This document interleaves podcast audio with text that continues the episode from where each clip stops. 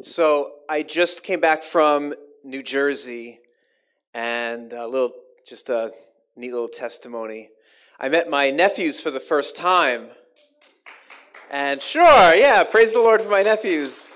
They're uh, 18 and 19 years old. They are very, very Orthodox Jewish. They live in Israel with their my sister uh, and my sister's husband, my brother-in-law, and their they, those two have seven other siblings. And they are uh, the sect of Judaism that they're in in Israel is called Haredi, which is very, very, very ultra Orthodox. So they were there visiting my mother, their grandmother, their Safta, that's their grandmother. And I got a chance to meet them for the first time. Actually, I did meet the oldest, Yonatan is his name. Uh, I met him when he was eight days old. And because uh, he was born in America.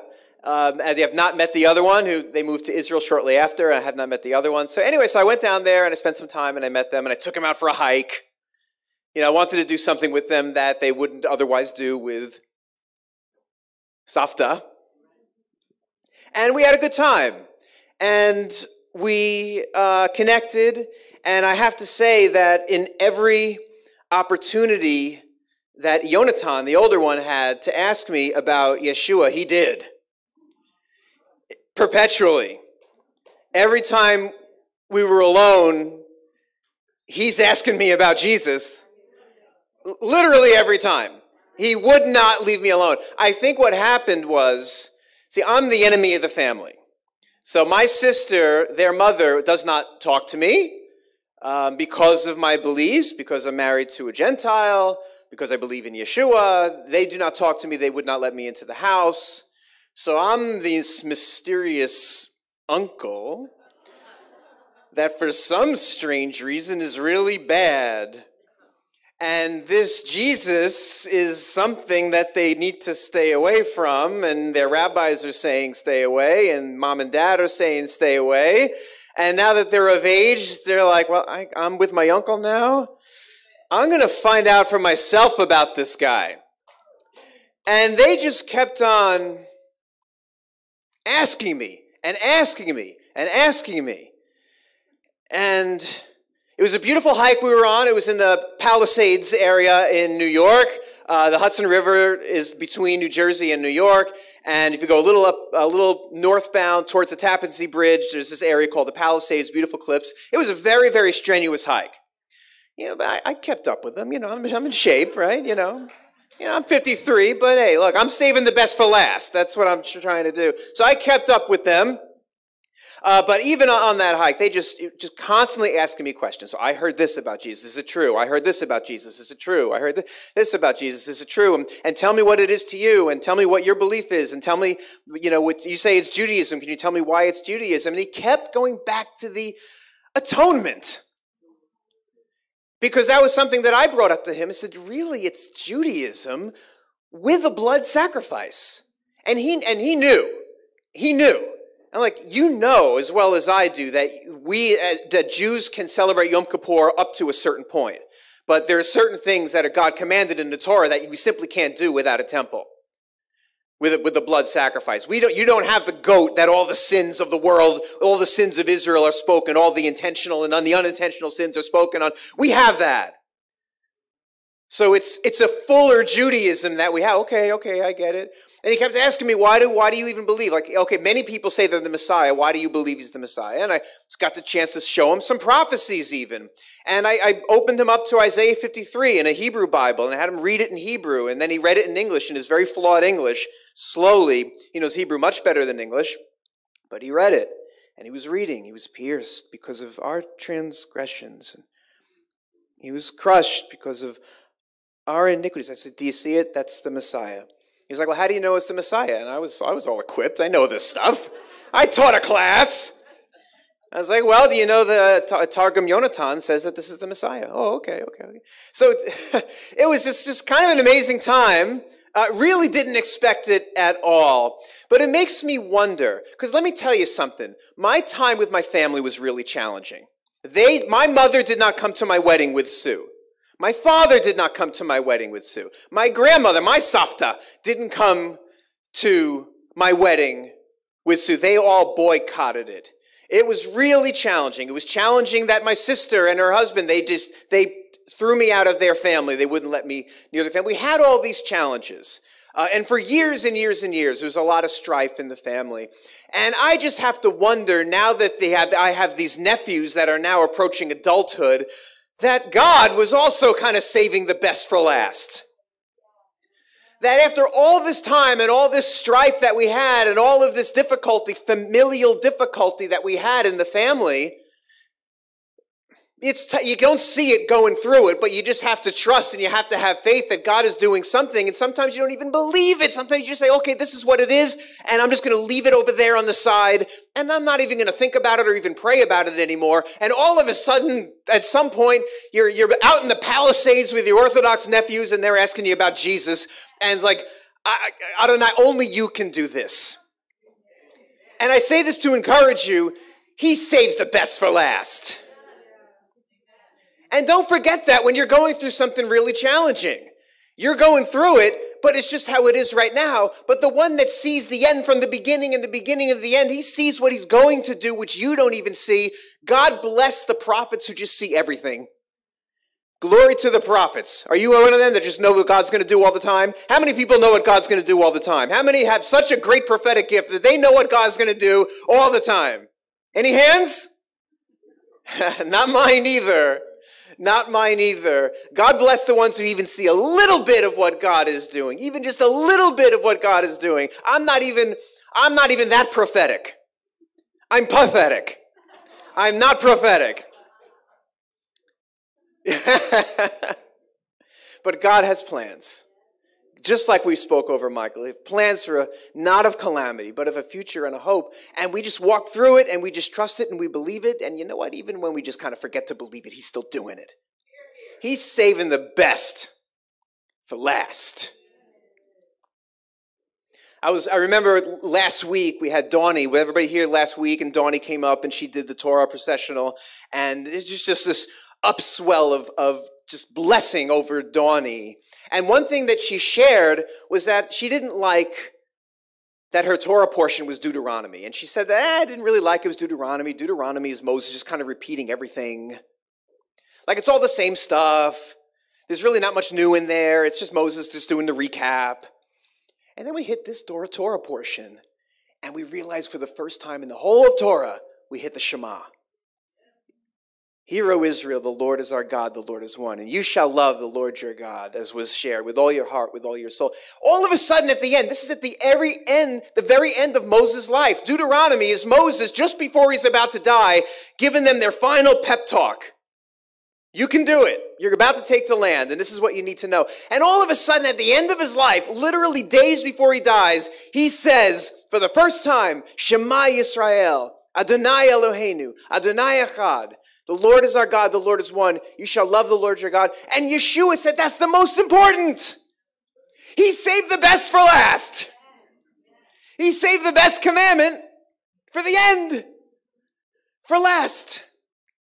And it just changed our perspective. Why did he, why did he save the best commandment for last? Because when we now can read all of the commandments, now we're forced to look at them through a whole new lens. Because he put on the lens of love and mercy and kindness over the commandments. So we learned all of these little commandments like, okay, I got to do this, I got to do this, I got to do this, I got to do this. And now he's teaching us love. So we got to kind of rewind now. Now we got to go back and look at this thing. And this even isn't this what belief in Yeshua is like? Like the Jewish people, we know the Torah, we know the prophets, we know the writings, we know the Tanakh. And now all of Yeshua comes and said, I fulfill it all. And those who believe now have to go back and reread it. Because it changed the perspective of what we already knew. And I'll tell you, I don't know what's going to happen with Yonatan and Eliezer. They're great boys. It was really an honor and a blessing to hike with them and to get to know them and to get a sense of where they both are in their journey with God. Um, but if God is going to use me to share with them about Yeshua and to reveal Yeshua to them, it makes me look at all the difficulty that I had with my family from a different perspective. It makes me rewind and go back and say, oh my gosh, see, we can't change the past.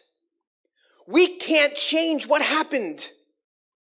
But we can look at it with a different viewpoint. We can look at it differently and see things differently. Didn't Joseph look at his past differently?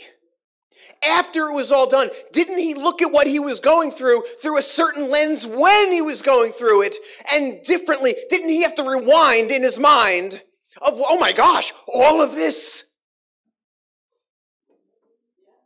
was for good?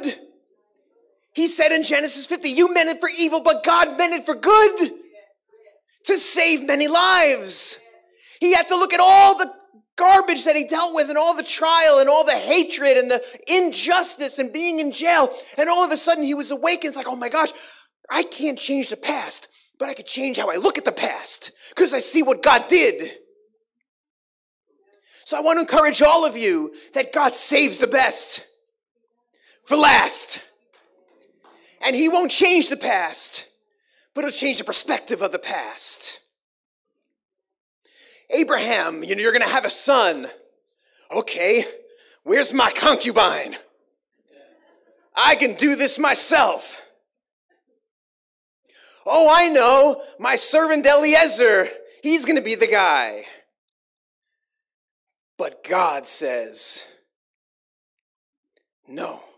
Oh, God, May Ishmael, may Ishmael survive. May Ishmael be blessed. No, I got something better. I saved the best for last for you, Abraham. So you and Sarah better go have some romantic dinner tonight.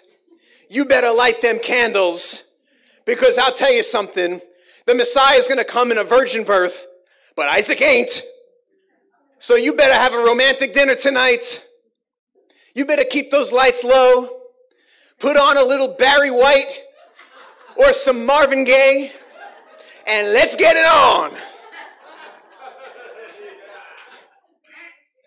Because I saved the best for last. And you can do it yourself, but I got a better plan. There's a story in John 2 and it's the first miracle that Yeshua did. He goes into a wedding and he had all, they had all the wine, right? They had all this wine, but it was all the wine that they brought. It was all this, the best stuff that they had themselves. That's like the best that they can come up with. That's like Abraham saying, All right, Hagar, I guess it's going to be me and you tonight. It's the best he could come up with. But it ran dry because everything that we can come up with on our own is going to run dry. And then all of a sudden, Yeshua took those pitchers of water that we use for ritual hand washing and he turned it into wine. And then it was shown to the master of the, of the party there, the celebration. And he said, You know, normally people bring out the best stuff in the beginning. And he went to the groom and said, But apparently you saved the best for last. So it is in the kingdom of God. We bring what we do. We bring the best we can. We do the best we can, but it dries up. It dries up. But God. But God. See, that's one of those sayings that we just have to remember. But God. But God. But God. We can always say that in our circumstance. We can always just add that in. So our circumstance doesn't end with a period, it ends with a comma. But God. We can always do that and always remember to do that and always remember that He saved the best for last. The widow was dying of starvation in the drought that came because Elijah said it was going to happen. And now this woman is starving to death. And here comes Elijah saying, Give me that little bit of bread. And she's like, I was kind of saving this to cook, and then I'm going to eat it, and then I'm going to die. And he said, I'll tell you, that bread and that oil is not going to run out because I saved the best for last. that widow had no more oil because she lost her husband, and now the creditors for Elisha's widow had widow person that came to him, and he, she was ran out of oil because, and she ran out of everything, and the creditors were going to come and take the estate because she just became a widow, and all she had was this little drop of oil, and it was about to happen, and she was about to lose everything but God. Elisha comes and says, You take that oil and you put it into a jar, and you take some more and put it into a jar, and take some more and put it into a jar. And he took that little that she had and he turned it into enough to pay the creditors, but God.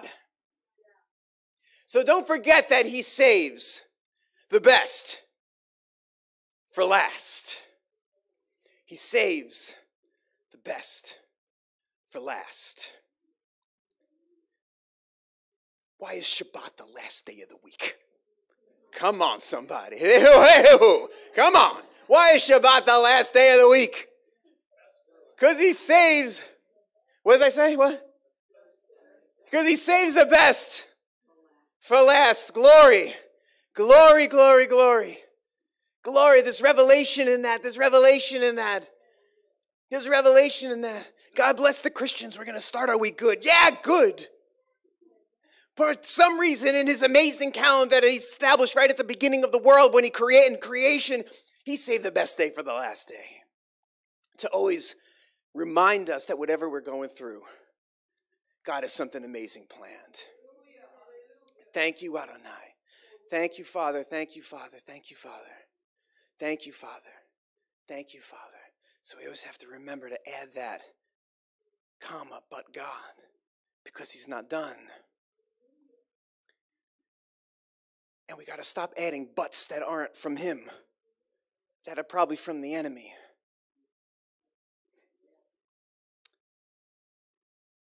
You know, God has God has given me a future and a hope, but I just can't kick this anxiety.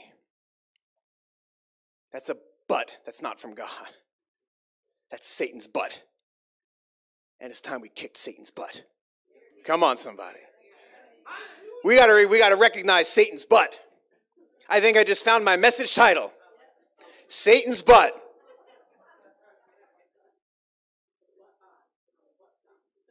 That's right, exactly. It's a but I, not a but God. We got to kick Satan's butt out of the room. God has brought me and my spouse together, but we just can't get along. We got to kick Satan's butt. We got to kick Satan's butt. And but God, I mean, like we've heard that. People say that. People in religious circles or in Christian circles say, you know, but God, but God. And it's true, it's true, it's true. It's not just a platitude, it's true. You know, I did a little bit of a, a little, a little study in the scripture of where it says, but God. And that's what I got here. This is jo- Joseph's talking. We spoke about this. As for you, you meant evil against me, but God meant it for good That's a nice butt right there. That is one nice butt. Meant it for good in order to bring about this present result, the saving of many lives. We can move on. Psalm 73 My flesh and my heart may fail, but God is the strength of my heart and my portion forever. And the best one, you nailed this man to a cross by the hands of godless men and put him to death. But God raised him from the dead. Hallelujah. That is but God. It doesn't even end there. It doesn't even end there. Even the story of Abraham, it says, but God. Oh Lord, Bless Ishmael, my son. But God said, Isaac, your wife, Isaac, uh, Sarah, will bear you a son, and his name will be Isaac, the son of the promise. Thank you, Adonai. He saves the best for last. So, how do we just bring this back into something that's more personal? Stick it out. Don't quit. Don't quit. Let us not become weary in doing good, for at the proper time we'll reap a harvest if we do not give up. Let me tell you something right now that the children of Israel, when they were about to take Jericho, they had to march around that thing. How many times?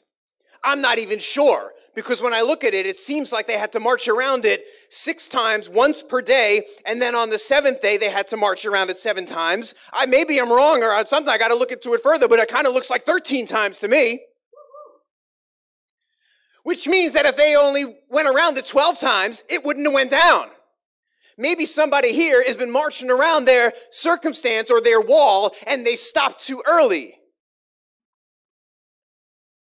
And God is saying one more time, don't miss the amount that God wants you to march around this thing. Don't quit too early. If they quit too early, it wouldn't have come down.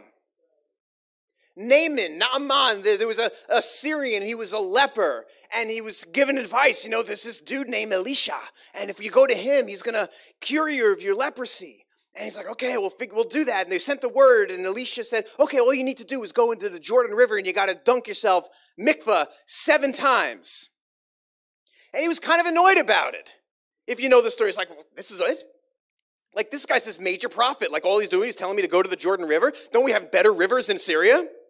Like, we got the best stuff over there. I got to go to the stupid Jordan River and, and dunk seven times. And, you know, I, I expected him to wave his hand and his magic wand and do a dance and get down tonight and do this prophecy magic thing, abracadabra. All he's telling me to do is just go to the river. He's not even going to be there with me and just dunk seven times. Then he got advice. You know, if, if he told you to do something really big, you would have done it. Now he's telling you to do something small. Just do it. So he did it. And he was cleansed of leprosy. And his skin was like a baby. Hello, born again. Hello, born again in Tanakh in the Old Testament. But if he dunked six times and left, because if he did it once and he was still leprosy, and he did it twice and it was still leprosy, and he did it three times and he had still had leprosy, four, five, six, if he just gave up and said, God is not in this, I guess I heard wrong. I got to go back and pray. No, you heard right. You just didn't stick it out. Stick it out. Don't quit in those tough situations. Don't quit. Don't quit. God saves the best for last. Just get to it. Don't quit. Don't give up. Don't give up. Don't give up. He saves the best for last. Don't quit. Don't quit. Those who wait for the Lord will renew their strength. They will mount up with wings like evil eagles. They will run and not get tired. They will walk and not become weary. Don't quit too early. God's got a beautiful plan in place. Just stick with it. Have the patience to get to it. Yeshua gave the best interpretation. You know, the greatest commandment is love God, hear, O Israel, the Lord is our God, the Lord is one. And you shall love your neighbor as yourself. It's like, okay, now we got to go back and, and look. You ever watch the Sixth Sense movie? Anybody see that? Well, you religious folk never watched it. Who's not religious and watched it? this is like the, the kid, I see dead people. Do you know the movie? It's with Bruce Willis. Since it's so apparently such an ungodly movie, I'll just spoiler alert. So, like the kids with Bruce Willis, and Bruce Willis is in the movie the whole time, and Bruce Willis is having interactions with this kid that apparently sees dead people, and Bruce Willis is trying to resurrect his marriage with, with his wife, and he's having interactions with her, and all of a sudden, you realize at the very end of the movie, after all this interaction with Bruce Willis, that he was dead. And it's like, oh my gosh, now I gotta go rewind the whole thing. This is what God wants to do in your life. He's going to bring it to the point when he brings that best, when he brings that best wine, when the master of the house has said, I know the good stuff was brought, but the best stuff is for last. The best wine is for last. Maybe that's a better title. The best wine is for last. Yes, when you see that, when you experience it, when you drink it, when you approach it, when you when you, when God brings it forth in his perfect timing, you're going to rewind your life and you'll praise God for that trouble that was so hard. And I acknowledge how hard it is. I acknowledge it. I acknowledge it. And I honor the struggle. But God will change the perspective of that. Can't change your past, but He will change your perspective. Just like He did for all of us when we accepted Yeshua. Just like Jewish people do when they look back at the Torah through the lens of seeing Yeshua in all of it. Changes our perspective. So He will do that with you. So hang in there and wait for it. Just wait for it, wait for it, wait for it. It will come in His timing. He saves the best for last. In Yeshua's name, amen.